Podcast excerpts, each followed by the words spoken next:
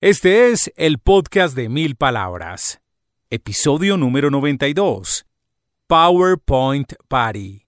Bienvenidos. Este es el podcast de mil palabras. Un espacio con ideas, historias y conceptos de comunicación efectiva para ser más exitoso en tu empresa, en tu mundo digital, en tu emprendimiento y en tu vida. Con ustedes, Santiago Ríos.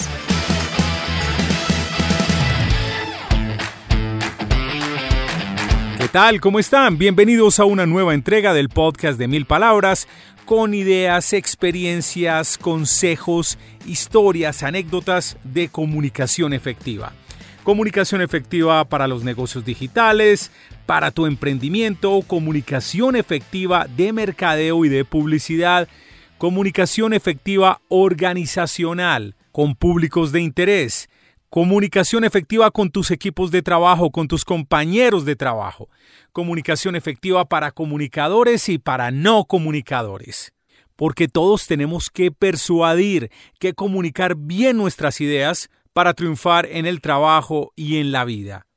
Y para el día de hoy vamos a explorar una actividad, un hábito que se ha hecho interesante durante época de pandemia y que lo han llamado el PowerPoint Party. Y tenemos una invitada muy, pero muy, muy, muy especial. Ya les cuento de quién se trata. Porque antes es tiempo de invitarlos a descargar el libro electrónico Cómo crear un podcast corporativo. Es un libro gratis que puedes descargar en www.milpalabras.com.co. Es una guía completa especialmente para profesionales de las áreas de comunicación, talento humano o recursos humanos y marketing. Este libro presenta los primeros pasos para crear un podcast en cuatro fases súper importantes. Preparación, producción, publicación y promoción. Allí recojo la experiencia de más de 600 podcasts o 600 episodios producidos durante 14 años, porque nuestra empresa fue la primera en América Latina en crear podcasts corporativos, podcasts para otras empresas. Les recuerdo, es un libro gratuito, Cómo crear un podcast corporativo. Descárgalo en www.milpalabras.com.co. Perfecto. Hablamos de las PowerPoint Party. Antes de explicarte de qué se tratan, se me viene a la mente un cuento que presentaba el comediante colombiano Andrés López en su obra Pelota de Letras. Él decía que todos nos sentimos más inteligentes y más cultos que nuestros padres. Y creo sinceramente que sin faltarle respeto a mis padres, y espero tampoco faltarle respeto a los padres de ustedes, de alguna manera terminamos siendo al menos más informados que nuestros papás. Tenemos muchísima más información. No significa esto que seamos más sabios. Eso es distinto, ¿no? Pero más informados sí. Y es algo natural, obviamente, porque la humanidad progresa, tenemos más fuentes de información, tenemos que desarrollar una capacidad para decidir qué tipo de contenidos y de información consumimos. Entonces me quedo aterrado porque tengo hijas adolescentes de la cantidad de cosas que saben que o bien no conocemos, o bien si las conocimos, ya las conocimos muy viejos. A mí ellas desde hace unos 5 o 6 años, desde que tenían 10, 11, 12 años, me sorprenden con una serie de palabras y de términos y de conceptos que les confieso, yo los conocí cuando tenía 30 años. Es impresionante la información que están recopilando y que están asociando con una serie de conceptos que las ayuda mejor a ver el mundo y a moverse en el mundo. Y recientemente mi hija me sorprendió con una actividad muy interesante y muy divertida que hizo con unas amigas. Y me pareció tan atractivo el cuento que decidí invitar a Paulina Ríos, a mi hija, para que hiciera parte de este podcast y nos contara exactamente qué es una PowerPoint Party porque esto sin duda es un ejercicio de comunicación que puede resultar no solamente interesante y divertido, sino que también tiene otros beneficios como estimular la creatividad, la imaginación, la organización de los mensajes y el relacionamiento con los demás. Paulina nos explicará en esta entrevista qué es una PowerPoint Party, por qué es importante tenerla, cómo se organiza y algunos escenarios posibles que pueden ocurrir en esta actividad. Hago un comentario especial. Paulina durante toda la entrevista menciona mucho la palabra charro. Esa palabra tiene una connotación diferente a la que tiene en México. En México se refiere al personaje tradicional con el sombrero grande. Incluso algunas personas en Colombia, en algunas regiones, no la entienden bien. Se usa mucho en mi departamento Antioquia y en la región del eje cafetero, creo que también en algunas partes del Valle del Cauca. Simplemente charro significa divertido, eso es todo, gracioso o divertido. Esa es la aclaración. Así que sin más preámbulos, mi hija Paulina Ríos, en esta entrevista hablando de las PowerPoint Party. Que ruede el cassette. Bueno, ya estamos con nuestra invitada súper especial a esta edición del podcast de Mil Palabras. Nada más y nada menos que el amor de la vida, mi hija. Oye, bienvenida, ¿cómo estás? Hola, ¿cómo están? Gracias, papi, por invitarme al podcast. Eso sí lo puedo decir. Puedes decir lo que quieras. ¿Qué más? ¿Bien? Muy bien, muchas gracias. Muy feliz de estar acá. Casi que no me invitan. Ah, María, exigente. Poli, háblanos un poquito de qué se trata el PowerPoint Party. Y tiene otro nombre también, ¿no? Cuéntame de qué se trata. Bueno, un PowerPoint Party o una PowerPoint Night es básicamente una noche o una fiesta en la que se invitan a varias personas y cada persona hace una presentación. Se puede dar un tema o el tema puede ser libre. Y cuando digo una presentación no es solo hablar o conversar, sino hacer una presentación con imágenes, con texto, en PowerPoint o en otra plataforma. Y la idea es que cada persona pueda hablar del tema que elija. Muchas veces se pide que sea como un tema que involucre a las otras personas que están invitadas a esa fiesta, pero muchas veces no tiene que ser así, sino del tema que tú quieras hablar, que te parezca interesante, divertido, que te parezca bacano hablar de eso en esa fiesta, lo puedes hacer. Se ha venido popularizando porque con el tema de la pandemia se está utilizando esta actividad como algo para hacer por Zoom, para reunirse con amigos y presentarlo.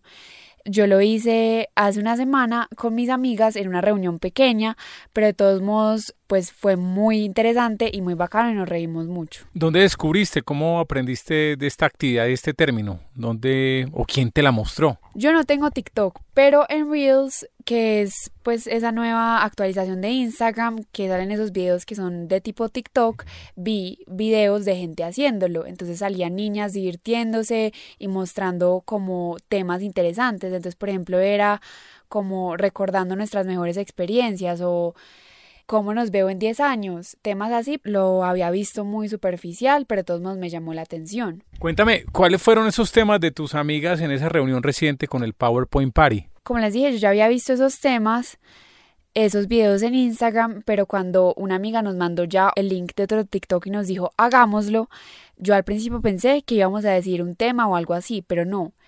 La persona que lo propuso dijo, que podía ser totalmente libre, entonces hubo temas de todo.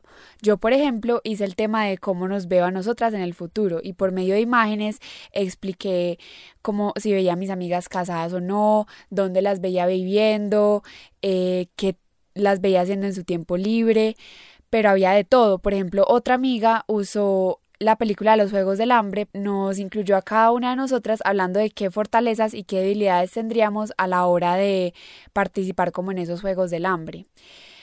Otra, por ejemplo, usó el tema de cómo serían nuestros futuros si todo fracasara. Entonces serían como, era muy charro porque era hablando de, de en serio cómo nos veía si no se cumplieran nuestros sueños y todo eso. También otra hizo la presentación hablando de nuestros errores o experiencias que no han sido como tan bacanas en el pasado, pero que pues nunca nada es en un tono tan serio, es solo para reírnos y recordar momentos charros como amigas. Y hubo otra que habló de las razones para ser novia de quién? Sí, yo creo que esa fue de mis presentaciones favoritas. Era 10 razones por las que yo debería ser la novia de Harry Styles. Entonces me gustó mucho porque a pesar de que no fue pues hablando de todas las amigas que estábamos ese día, relacionó como todos sus gustos, sus cualidades, con las de Harry Styles y nos reímos mucho porque pues la verdad hizo un muy buen punto de por qué deberían estar juntos. Bueno, Harry Styles, para los que no saben, es uno de los cantantes de la ya disuelta banda juvenil One Direction.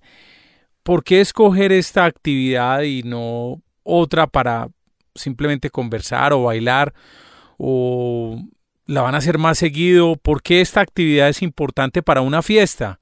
no se plantea algo como, ay, qué aburrición, unos PowerPoint, o todas llegaron con la mejor disposición. Yo creo que todas llegaron con la mejor disposición y ni siquiera que ese día tuvieron esa actitud abierta a disfrutar y a reírnos, sino que desde el momento que decidimos una fecha para hacer esta, pues esta noche con estas presentaciones, cada una invirtió tiempo, ganas en encontrar la idea más charra, más interesante, la que más le gustara. Por ejemplo, yo cambié mi idea a último minuto porque no estaba conforme con lo que había hecho y en serio quisiera que fuera muy divertida.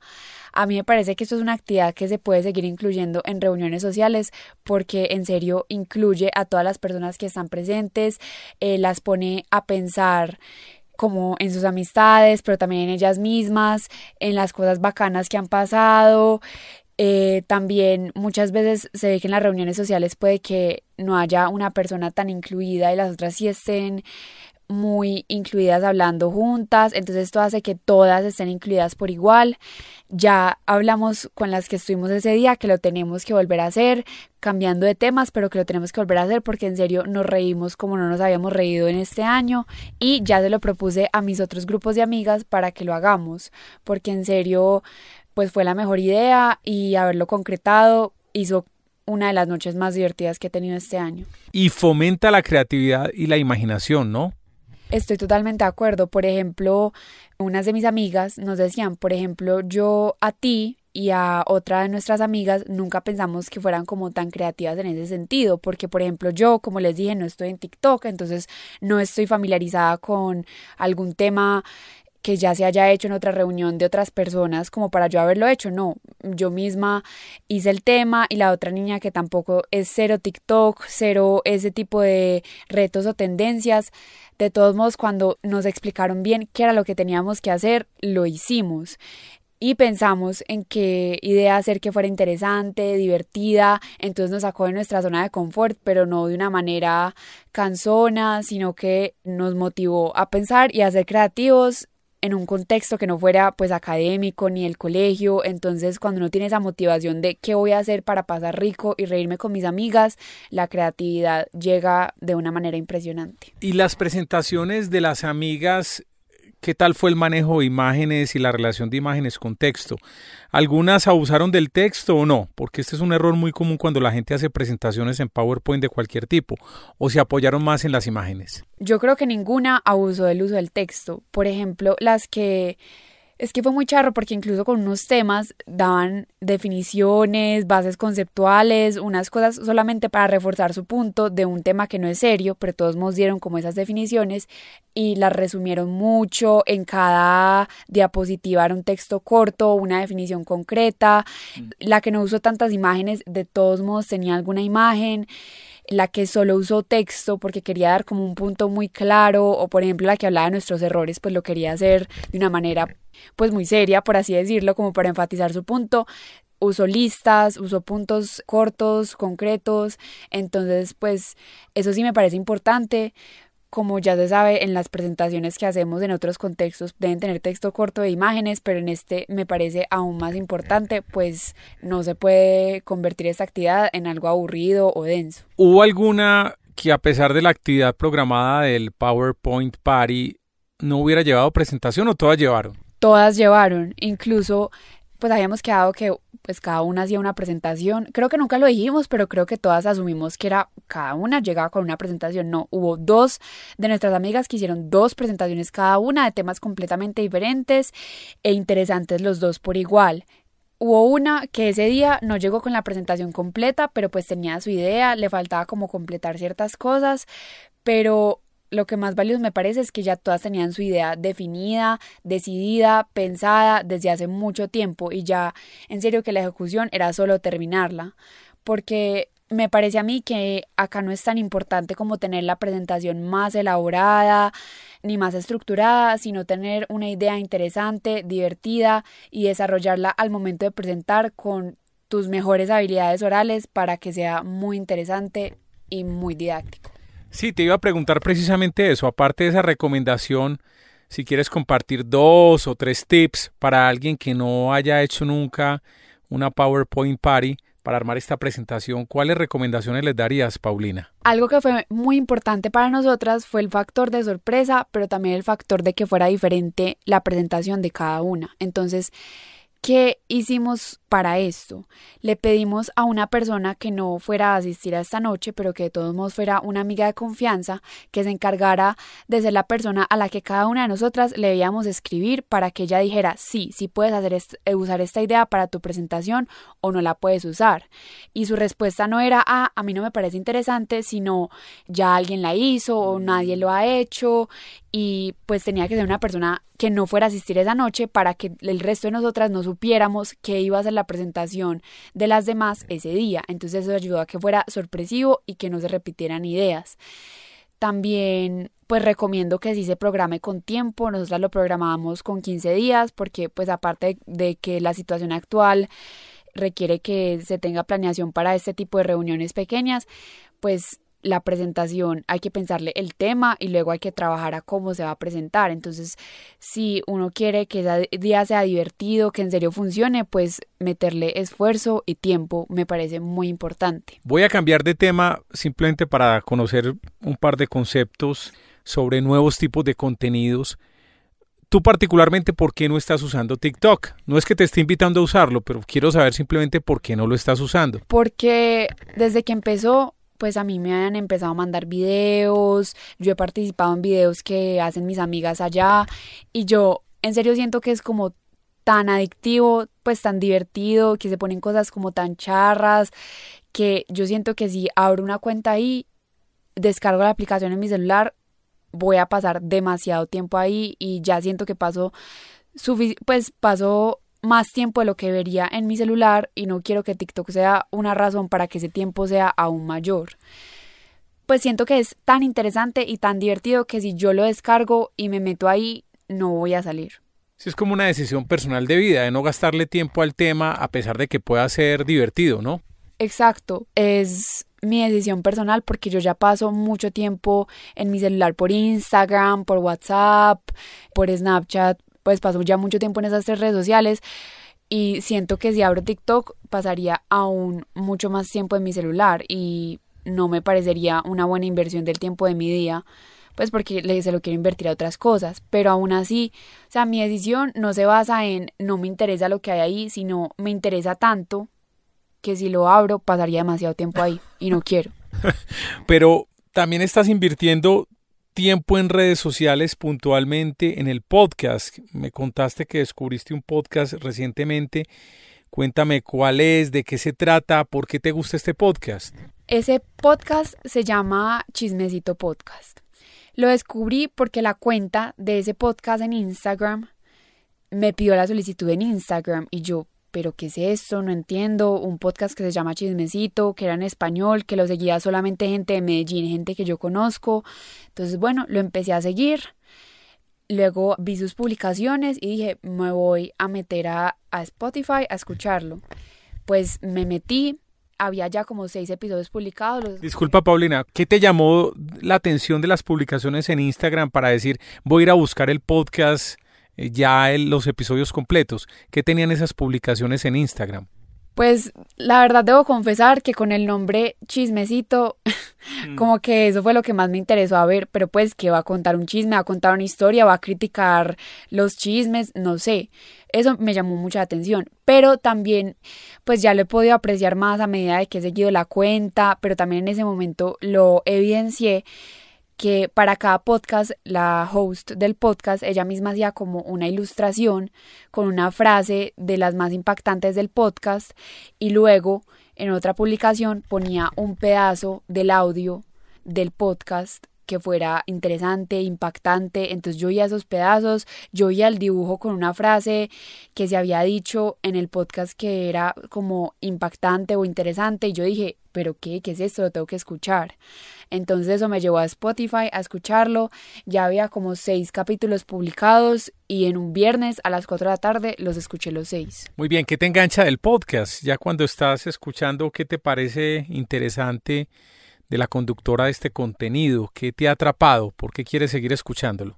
Primero, la sorpresa de que a pesar de que se llame Chismecito Podcast, no es un podcast que sea como pues por quererle averiguar la vida a la gente, por hablar de cosas personales de otra gente sin, sin que esa gente sepa o basarse en suposiciones, porque pues eso es lo que yo interpretaba como chisme y sí siento que en Medellín a veces hay esa cultura por ser una ciudad no tan grande y porque muchas veces las personas se conocen entre ellas, hay esa tendencia a querer saber de la vida de las personas, como esa curiosidad que muchas veces es invasiva, pero yo me llevé por decirlo así, la grata sorpresa de que este podcast no era de esto, sino de contar anécdotas, experiencias de la presentadora del podcast y los invitados que trae que fueran interesantes, charros de diferentes temas. Entonces, la verdad es un podcast que cuenta como esas historias que te enganchan a ti a seguir escuchando, pero no invaden la privacidad de nadie. Incluso cuando ella cuenta